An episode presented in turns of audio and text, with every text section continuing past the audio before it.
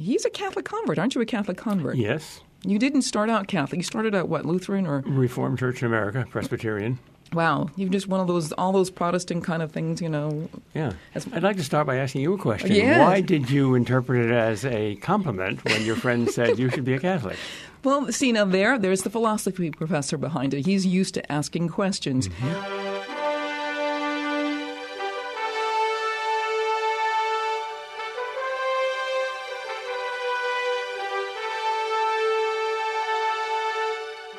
welcome to Lighthouse Faith Podcast. I'm Lauren Green, Chief Religion Correspondent for Fox News Channel.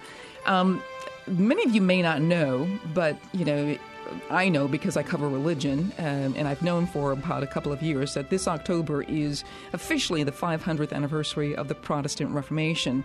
It's the uh, big event in 1517 when the uh, German priest and theologian Martin Luther hammered his 95 thesis on the church door at Wittenberg.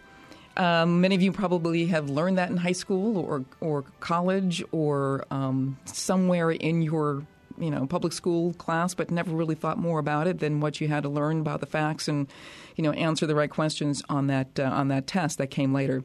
But the Reformation is one of those events in history, you know, that. Um, Many people really don't understand its impact on today's world, but it actually had a profound impact. And one of the issues is that it created a new division of Christianity uh, because Luther was in protest against some of the practices of the Roman Catholic Church. He was a Roman Catholic priest, and um, he was protesting some of the practices like indulgences and something like that. But hence, what we now call Protestants were those who protested. That's hence the, the, the phrase Protestant.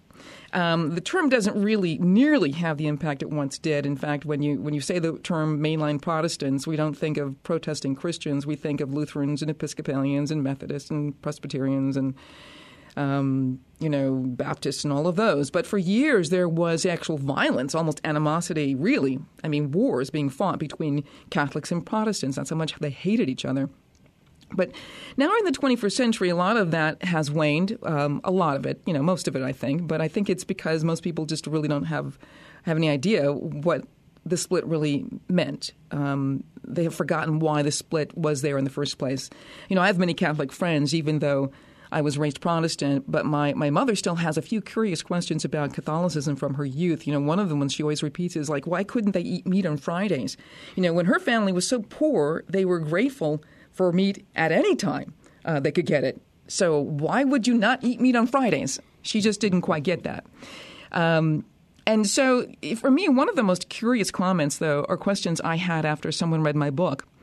And um, they liked the book, by the way, um, the Lighthouse Faith book. And she says, Why aren't you Catholic? You know, and I consider that really a compliment, um, but I'm not sure, entirely sure why. Um, and someone who might actually help me navigate through that answer is here with me now in studio and his name is Dr. Peter Kreeft. And uh, anybody who's a Peter Kreeft fan um, is going to like going, oh my gosh, Peter Kreeft. Um, he's a professor of philosophy at Boston College, and um, as his biography on the book Jacket says, one of the most respected Christian authors of our time. Um, he's a Catholic convert, aren't you? A Catholic convert? Yes. You didn't start out Catholic. You started out what, Lutheran or? Reformed Church in America, Presbyterian. Wow, you're just one of those all those Protestant kind of things, you know. Yeah. I'd like to start by asking you a question. Yes. Why did you interpret it as a compliment when your friend said you should be a Catholic? Well, see now there, there's the philosophy professor behind it. He's used to asking questions. I don't know. I have I have I have very close friends who are Catholic. In fact, in my book, um, one of the great influences is a, um, a Catholic woman who is like my second mother. Um, she attends Mass daily. She is a member of Opus Dei. She's a supernumerary. Um, and I told a, um, a Catholic journalist who wrote an article in a Catholic publication that, um, you know, when I'm in her house in um, on the island, um, if I if I don't have a car with me, I en- I usually go to mass with her, you know, and, and then because I'm I'm Protestant. And uh, she taught me that I'm not supposed to take the Eucharist because I'm not a Pro- I'm, because I'm not Catholic. Um, she taught me how to go up to the priest and just you know cross my cross my hands across my chest, and he blesses me. And so I like doing that. Um, I don't always understand the divisions and um, because I know that you know Jesus says, "Do this in remembrance of me." And so there's this division between Christians and Protestants about the Eucharist, about mm-hmm. what it is. Mm-hmm. And so I don't know. I consider it a compliment because I think my friend would like that.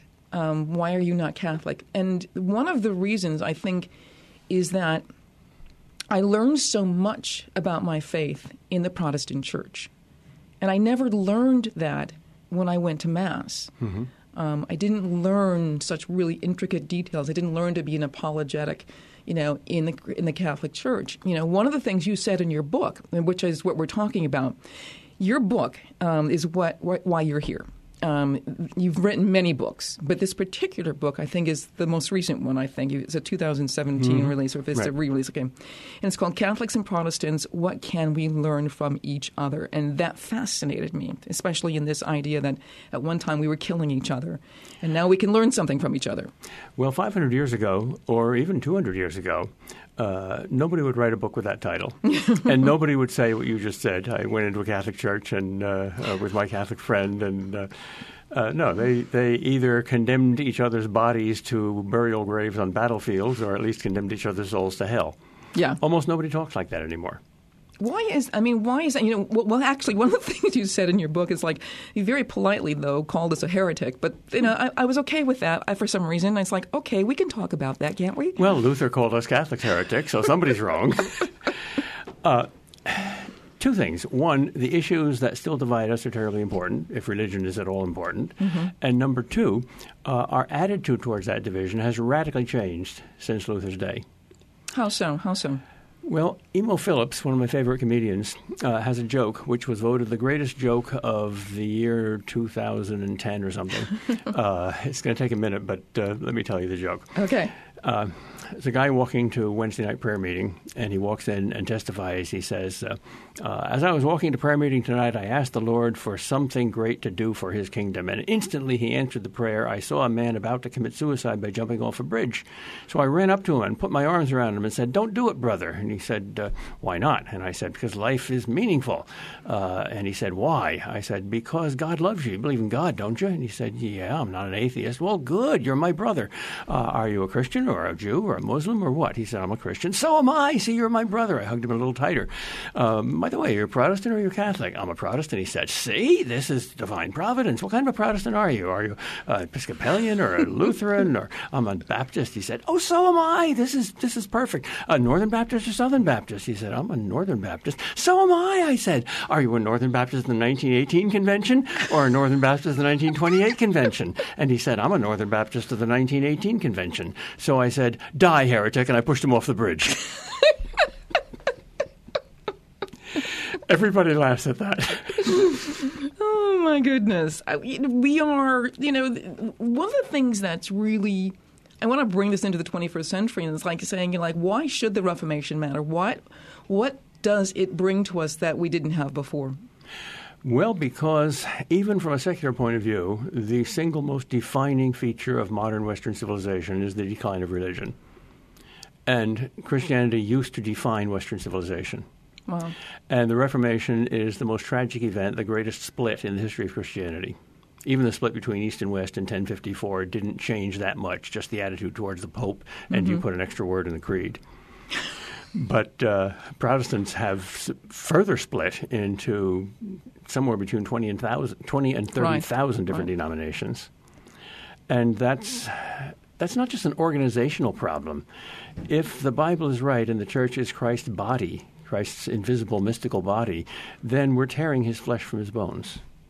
You say that um, in the history of Protestantism shows a massive and natural slide toward modernism, and liberals and relativism and historicism um, concerning the scripture. I mean, it really is this massive slide towards anything goes. Yeah, that's just an empirical fact. Uh, there's a lot of modernists in the Catholic Church too. Uh, Catholics are just as influenced by the culture as Protestants are. But here stands the Pope thundering, "Yeah, but that's not what we believe. You mm-hmm. may believe that, but here's the Magisterium, the Rock of Peter, which says no." And even if the majority of Catholics in America are relativists and modernists, Catholicism is not. That's the difference. You know, one of the things that Luther's we get to it in this book about what Protestants and Catholics or uh, Catholics and Protestants. I'm sorry, the Catholics come first. we did historically.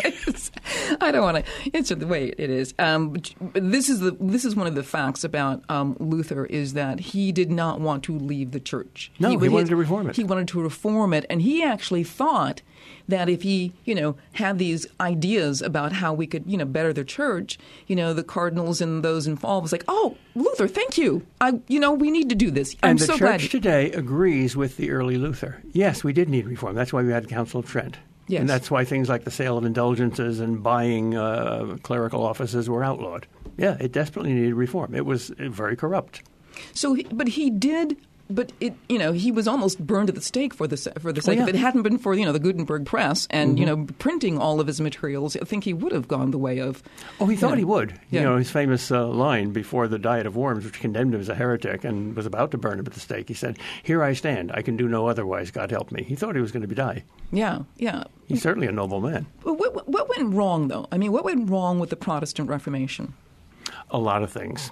Number one, both sides got into bed with politics. What, which is The we're danger we're the doing pope. we're doing this today. That that has never worked. Yeah. The politics is the church's whore that it's it's constantly tempted to to have sex with. Uh, secondly, the divisions got worse and worse as as they hardened, and Lewis began uh, Luther began to deny some fundamental dogmas of the church, not just practices and not just to reform it. Uh, but the difference between, let's say, Luther's view of the Eucharist and the Catholic's view of the Eucharist is not nearly as great as differences within Protestantism. He still believed in the real presence. Mm-hmm. And when Zwingli denied it and said it's only a symbol, Luther replied, Well, um, one of us is of the devil, and I Oh. am not. whoa, That's rather strong language. Zwingli, on the other hand, thought Luther was uh, as bad as Catholics. Wow, wow. The issue that stimulated most of the religious warfare, the two issues that stimulated the religious warfare, were first of all the political power of the Pope, and secondly the Eucharist. More even than justification by faith, which was Luther's central doctrine. Now- that's that's rather abstract and spiritual. But but here, the Eucharist is is that Jesus Christ or is that just a, a holy symbol? Catholics who, who bow down and, and adore that are they idolaters? Mm-hmm. Are they bowing to bread and worshiping wine? Uh, or are Protestants missing out on the greatest gift God gives us in this life, His own body and blood? This That's is big this is the biggest issue. The, to my knowledge, it's not the Romans. You know, the verse in Romans. You know, the you know faith. You know, in what That's what- been solved. That has been solved. The decree on justification, uh, approved by the Vatican and uh, uh, the Worldwide uh, Council of Lutheran Bishops, Yeah. says that uh, we essentially agree because we both believe what the Bible says about justification. So that's been knitted back together. Yeah. The, the main issue that, that Luther was opposed to, that started it all, is now back together. yeah, yeah. Luther thought Catholics didn't know how to get to heaven. They were working their way in. Yeah, they were paying their indulgences. They were paying. Yeah. It's like I don't have to go to. I don't have to go to confession because I paid. Um, you know how much money. Yeah. You know for and my sins to be forgiven. Protestants, say, uh, Protestants were believing, as long as I have faith, it doesn't matter what I can do. I can murder people and go to heaven anyway. And both of those were simply mistakes, Right. mis- deep misunderstandings. The Eucharist is something that I don't non non Catholics and nominal Christians don't even know what the word means. Yeah. So I want you to explain in your best, you know, um, professorial kind of way, what is the Eucharist? Well, it uh, has different names. Catholics usually call it Eucharist. Protestants usually call it the Lord's Supper or Holy Communion. Uh, it's the rite that Christ initiated uh, on uh, the eve of his death when he took bread and wine and said, This is my body, this is my blood, do this in remembrance of me. Now, all Christians who believe the Bible say that is true. That's in the Bible. Right. What does that mean? Uh, did he mean this symbolizes my body and blood? Or did he mean this is the very body that's going to die on the cross tomorrow, and this is how I'm going to communicate my salvation to you? That seems a very small thing to someone outside the church, but it's a huge thing within Christianity. It's like the claim of Christ himself. He claims to be God. If he's not, he's the most insane idiot who ever lived or the most blasphemous liar who ever lived. Mm-hmm. From a Christian point of view, uh, the only religion that can't be negotiated is Christianity because that claim is an absolute either or. And you say in your book that I wrote this down because I thought it was very, I, I, I put a star next to it. You say it's the non negotiable. All Christians believe that He, Jesus, is God. If they don't, they are apostates, not Christians. And no non Christians, whether religious or non religious, believe that He is God. If they did, they would be Christians. Yeah, yeah. Now, that either or which C.S. Lewis made famous by his Lord Liar or Lunatic argument, mm-hmm. which comes from the Church Fathers, by the way, back to the second century. Uh, that also applies to the doctrine of the Eucharist. That looks like an either or, too. I mean, somebody's making a, a really important mistake. And it also applies to the claims of the Catholic Church to be the authoritative, divinely instituted, visible voice of Christ on earth. Mm-hmm. No other church claims that. If Catholics are wrong, they're the most arrogant church in the world and somebody people, so and some people have said that. Have some people oh, have yeah. said that.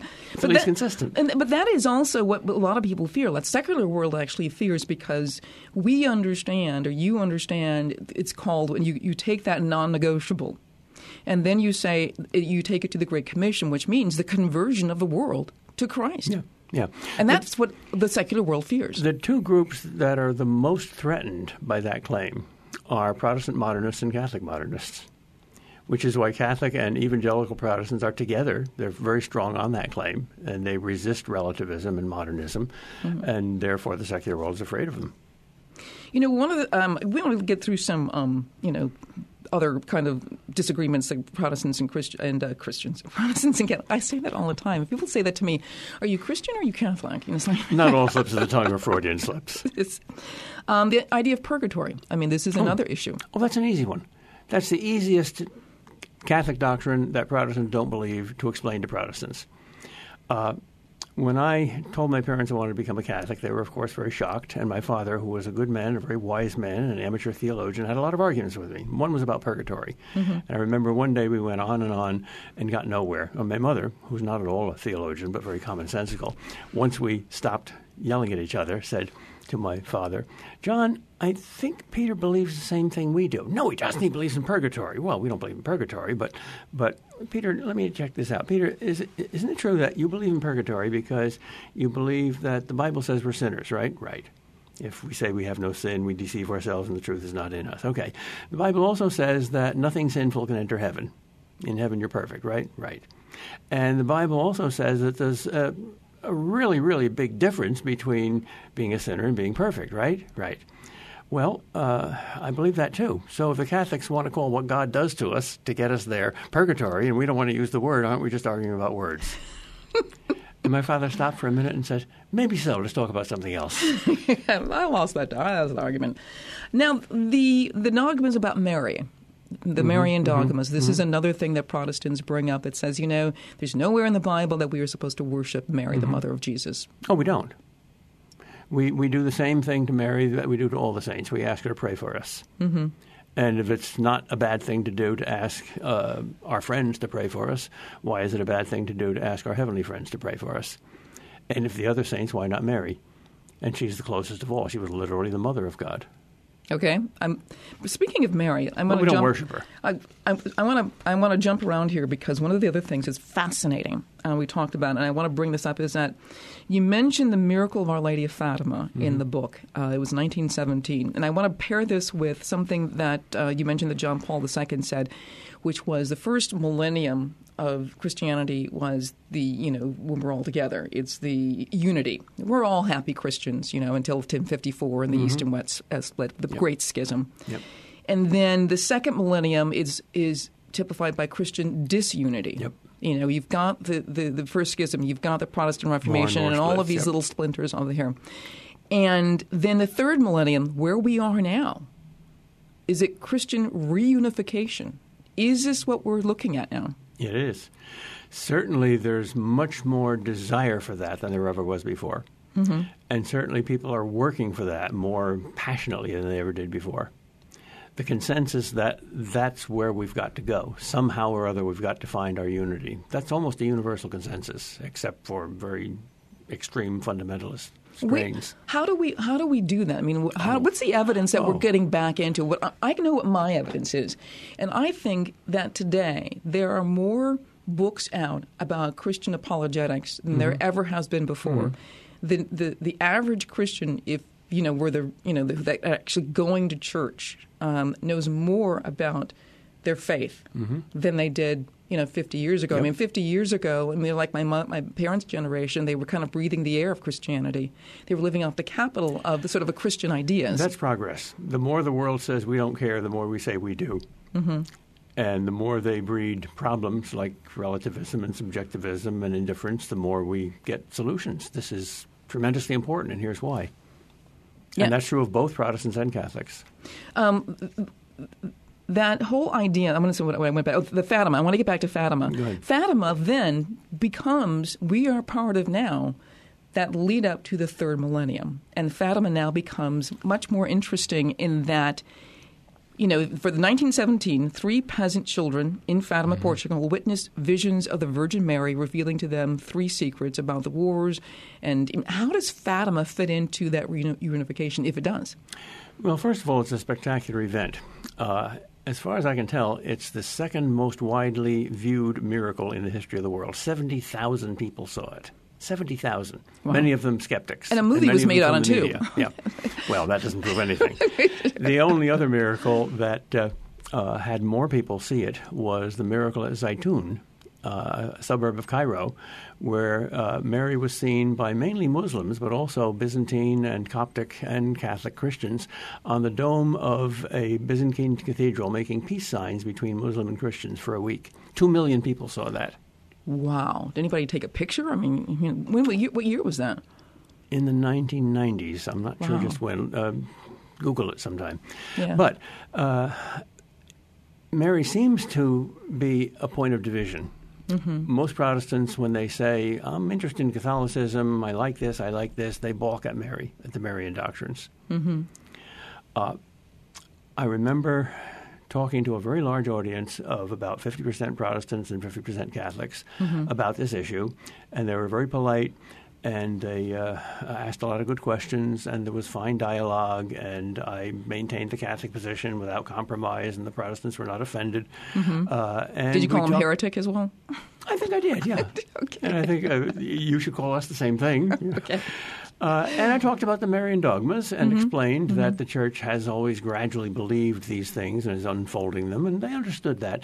And then I said something that made them very, very quiet. Now, as a teacher, I'm very sensitive to noise because students are usually shuffling and, and they're not that interested in, in lectures. And if you make a point that stuns them, they don't breathe for a minute, and you hear that. well, everybody in the audience stopped breathing when I said, uh, most of you, both Catholics and Protestants, think that Mary is the main cause of division. I think exactly the opposite. I think she is going to be the main cause of our union. Because who in heaven or earth wants Christ's brothers and sisters to love each other and, and, and be together more than she does? She's a mother. We're all her children. And we deeply sadden her by our divisions. So she's going to do it, and she's doing it right now. Wow. When, I- when I said it's not just a, an idea that we're talking about, it's a it's a real heavenly person who's doing something by her prayers. They got very quiet. It's very interesting. I want to uh, at the Fatima visions. Fatima is the name of a Muslim princess. Is there a Muslim? Is is I Muhammad believe it was the name of, of Muhammad's daughter. Muhammad's daughter? Right. Which is an interesting idea that because it seems as though if this is actually real, that the Mary is reaching out to Muslims. Indeed, she is. In fact, Muslims have a great devotion to Mary. Uh, she's the only woman who is mentioned many times in the Quran, uh, always in a positive way. She's called the ideal Muslim because of her fiat, her surrender, her let it be done unto me according to your will. And pious Muslims and pious Christians, both Protestants and Catholics, agree that the heart and center of all authentic religion is that. What is it to be a saint? To say yes with your whole heart and soul and life to the will of God. That's, that's what Islam means total surrender to God. And Mary is the ideal Muslim. Well, and it's interesting that in many ways, and I don't understand why, you know, you know, Islamic terrorism is so adamant about sort of obliterating Christianity in parts because because it's the Quran actually reveres Jesus I- and Mary. It does indeed. I have a theory about that. Uh, I don't know if this is true or not, but I think the devil always picks out the holiest ideas, the holiest people, the, the holiest things to corrupt, mm-hmm. which is why he's trying to corrupt womanhood and the family today.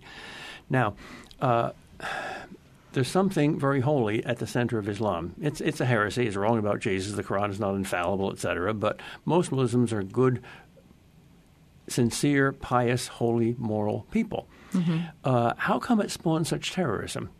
Because I think the devil's afraid of it, as he's afraid of Christianity. Not as much, mm-hmm.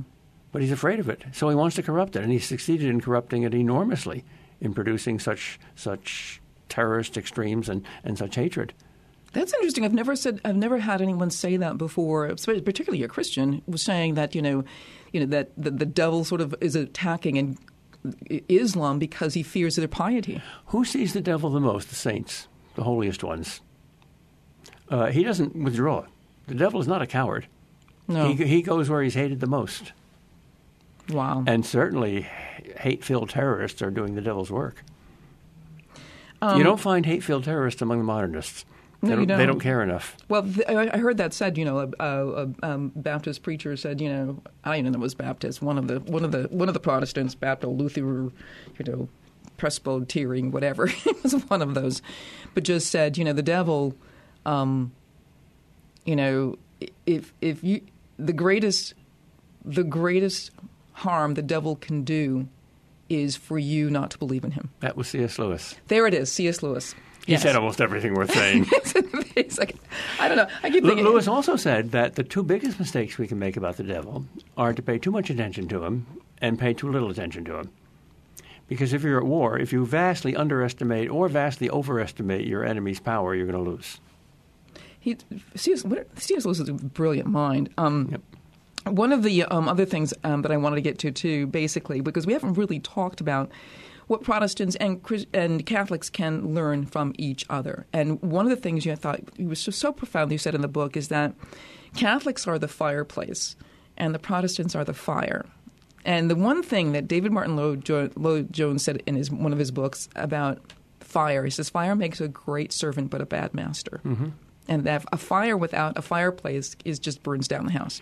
Well, we have a bigger fireplace, but you have one too, and you have a big fire, but we have one too. So it's not that there's a fire over here without a fireplace and the fireplace over here without a fire, but we've got the institutional and, and creedal and impersonal objective orthodoxies very firmly in place.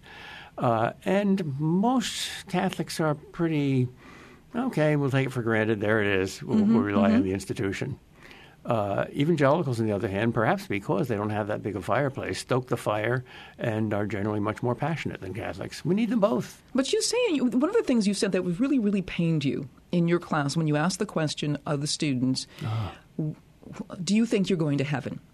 Do you think not you're go- quite? Not quite. It was. Uh, if you died tonight mm-hmm. and God said, "Why should I let you into heaven?" Okay. How would you answer Him? Ah, much a better question. And the most popular answer of all was the worst answer you could possibly give. It was the answer the Pharisees give I'm good enough. I try hard. I'm sincere. I try to obey your laws. I know I'm not perfect, but I, you know, I try. I do this, starting with the word "I." And that was answered by most of the Catholics. Yeah, yeah. The Catholic students. Yep, yep. Evangelicals, on the other hand, much more frequently mentioned the name of Jesus because of Jesus' mm. sacrifice. And this, of course, that was theologically correct. Not only theologically correct, but religiously, personally correct, experientially correct. I mean, God, will probably get them into heaven anyway, even if they don't mention Jesus. Uh, it's not a theology exam, but they'll get in as good pagans.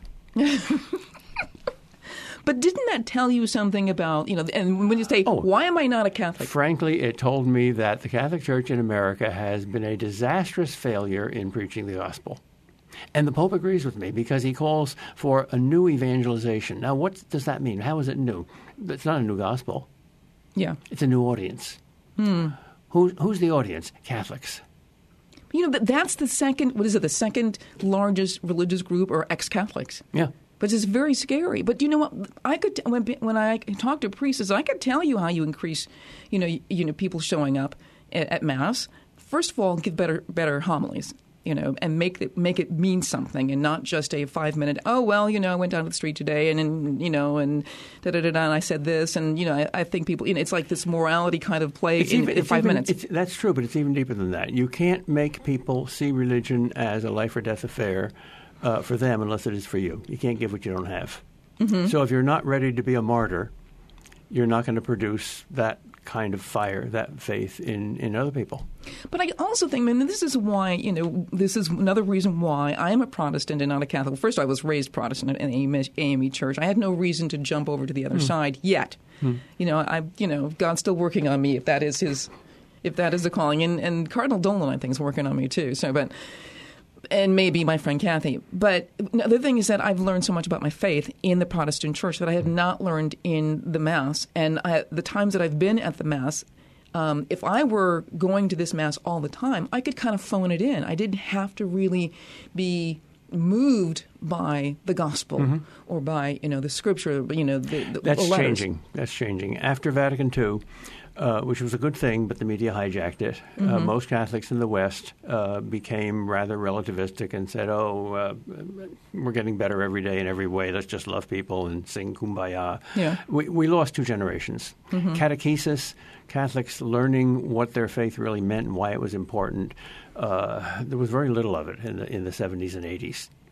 And once John Paul II got in and uh, appointed a lot of really good bishops, that's been turned around.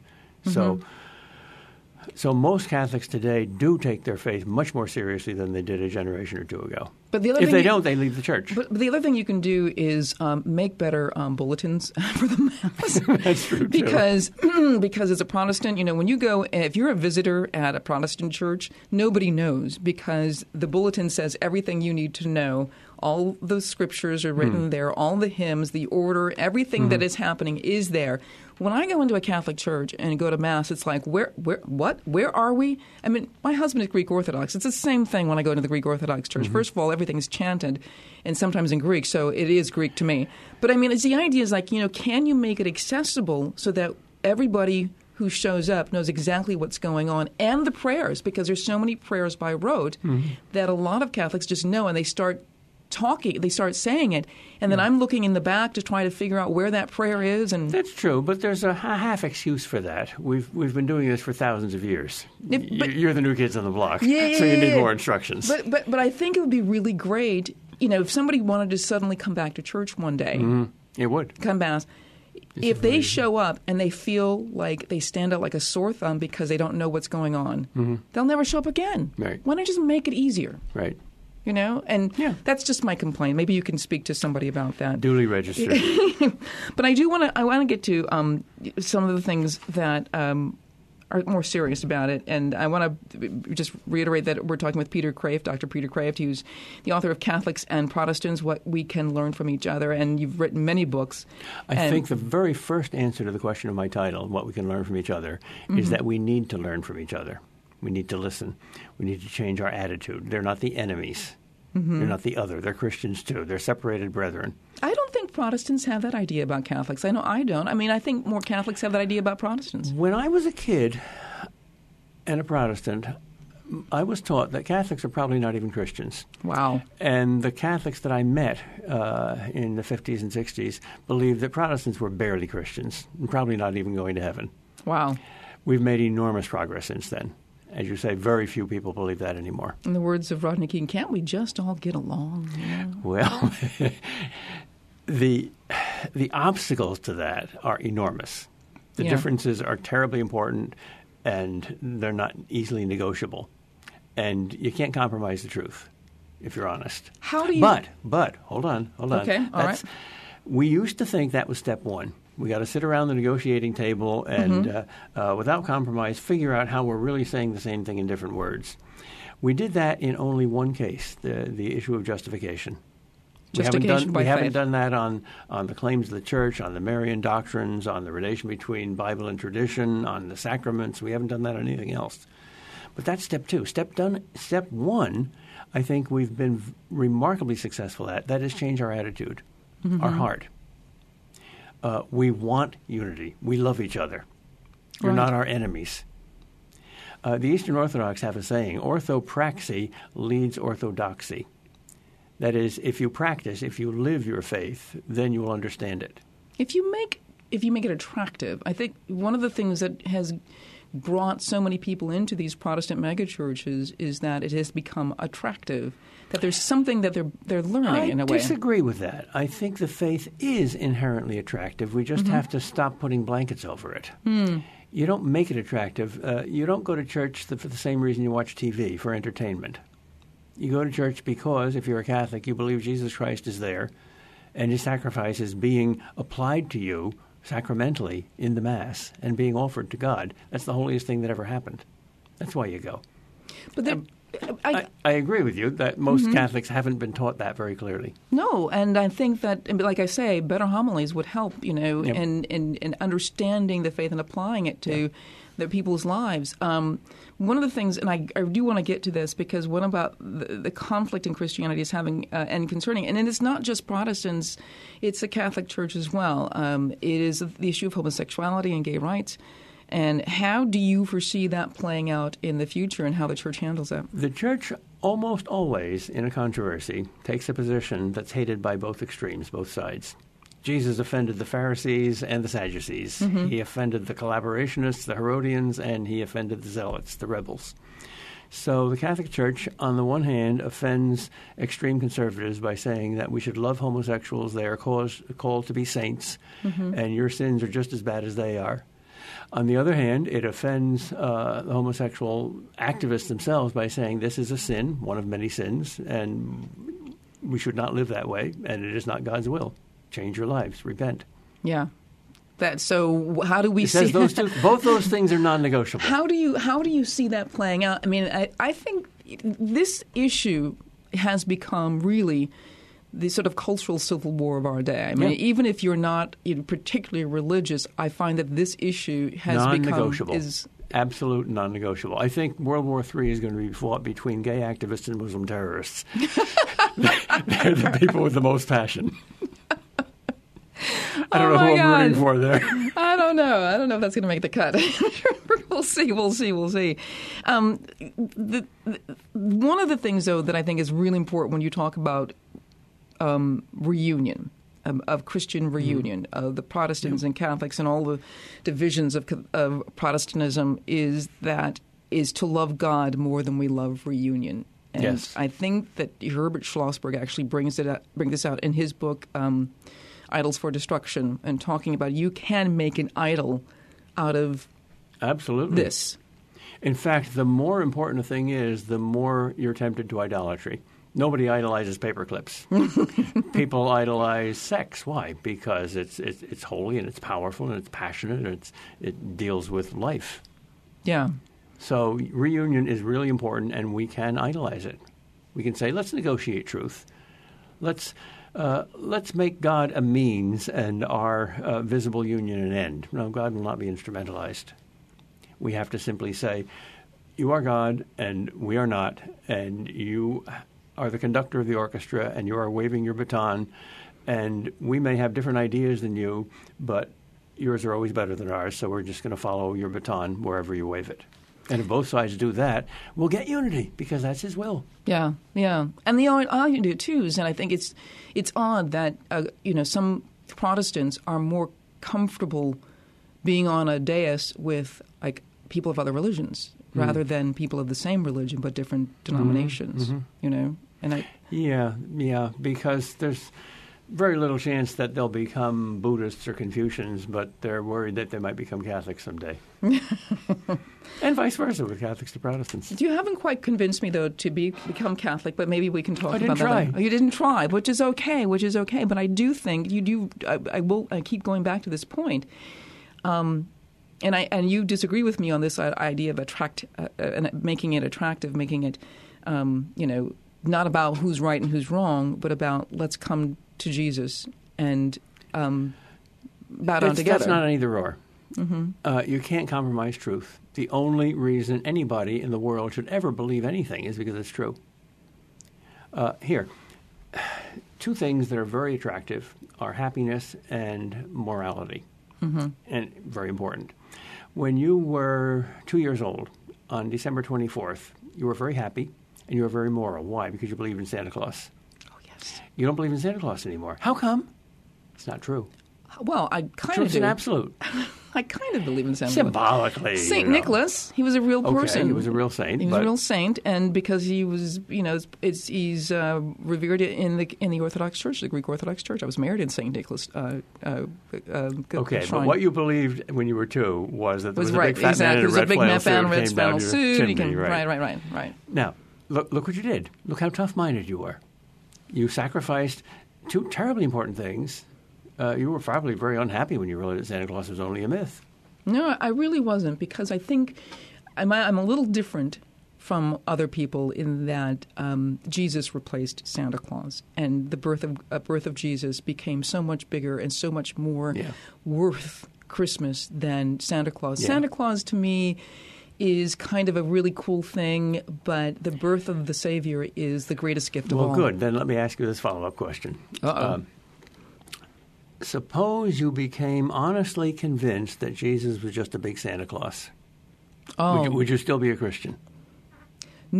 Um, no, because it would not Good, you're honest. Right. I mean, because Jesus is Christianity. I mean, it's not like it, without that, without the resurrection, there is no So there is if, no if, if two people appear before the Last Judgment, and one of them is an honest atheist who used to be a Christian, and he made mistakes, uh, and he um concluded that Jesus unfortunately was a myth. I'd like to believe it, I can't. Mm-hmm. But he's honest.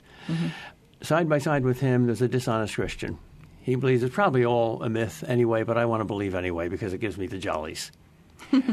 uh, who's got who, who's going to get a higher place in heaven, or a lower place in hell, or more purgatory, whichever? Who's, I, uh, who's God? Who's God going to favor the most? The honest unbeliever or the dishonest believer? well, the honest unbeliever. Of course, of course. That's lesson one. You know, it's it's the lesson that Jesus said. You know, you know about the, the, the men praying at the wall. You know, Exactly. you know, like you know, one says, you know, oh, thank you, God, I'm, that I'm not a woman, that I'm not a slave, that I'm not this. You know, I'm you know really an upright.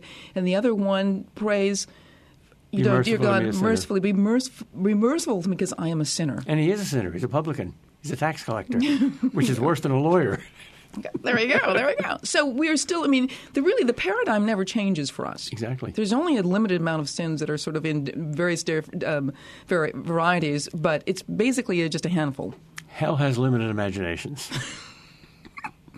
God has much more. Well, I want to thank you. This has been a fascinating conversation, and I just like I could talk to you for for a very long time. Um, at some point, we have to end, and we have someone has to catch the train or something like that. Uh, Dr. Peter Kreeft, um, Let me make one recommendation. Uh, read my book, but read Mere Christianity by C.S. Lewis. oh, I've read it several times. I think that has done more good for the ecumenical movement than any other book ever written. It- in- in- in- Catholics love it, Protestants love it, and he doesn't compromise. No, exactly. He doesn't compromise on the actual faith, and he is not particularly. Wishy-washy. He's not wishy-washy about it, you know. And Yep. your thing about I want to bring bring up Lord of the Rings because what I didn't understand, you were reading, an, you're writing another book, and that is about Billy Graham. Um, Tolkien, Tolkien and C.S. C.S. Lewis, Lewis. arguing about the Eucharist. oh wow, And Tolkien says that The Lord of the Rings is a fundamentally Christian and Catholic work. and I didn't know even Tolkien was Catholic. Oh, yeah. Very devoutly. And how is Lord of the Rings tied into the Eucharist? In particular and in general, in particular, lembas, the elfish way bread, is like the Eucharist in many ways. Oh, Just as Elbereth, the elf queen who helps them from heaven, is very much like Mary. It's not an allegory, it's not an exact parallel, but very much like it.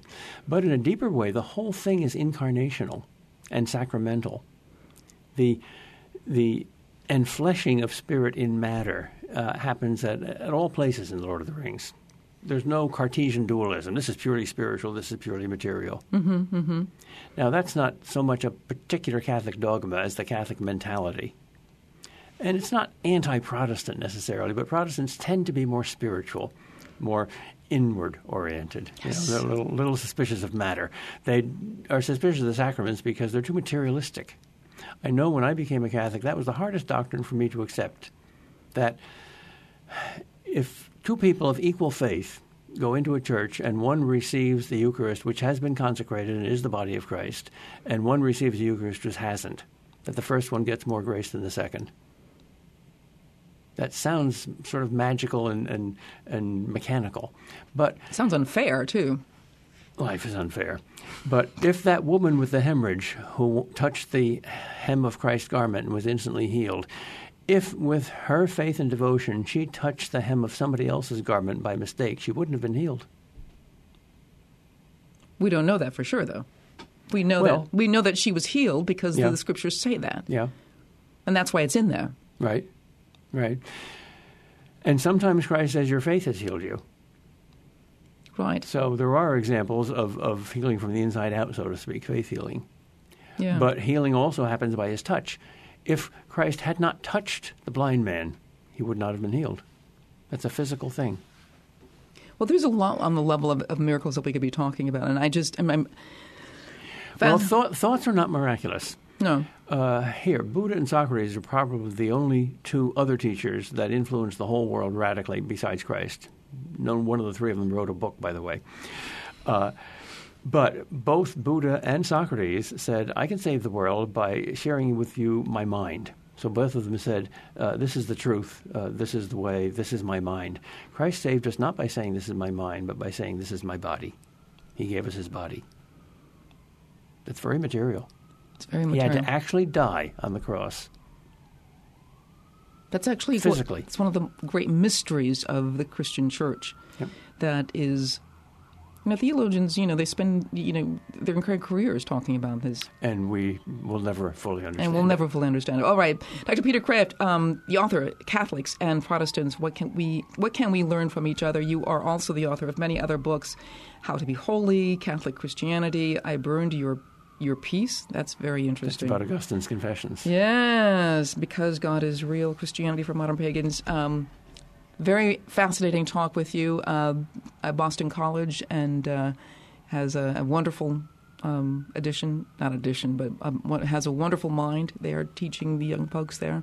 Very interesting stuff. Thank you very much, Thank you. and thank you very much for listening to the Lighthouse Faith podcast. Moving forward in truth and love. Thank you very much. I'm Lauren Green. It was a great pleasure. God bless you. God bless you too.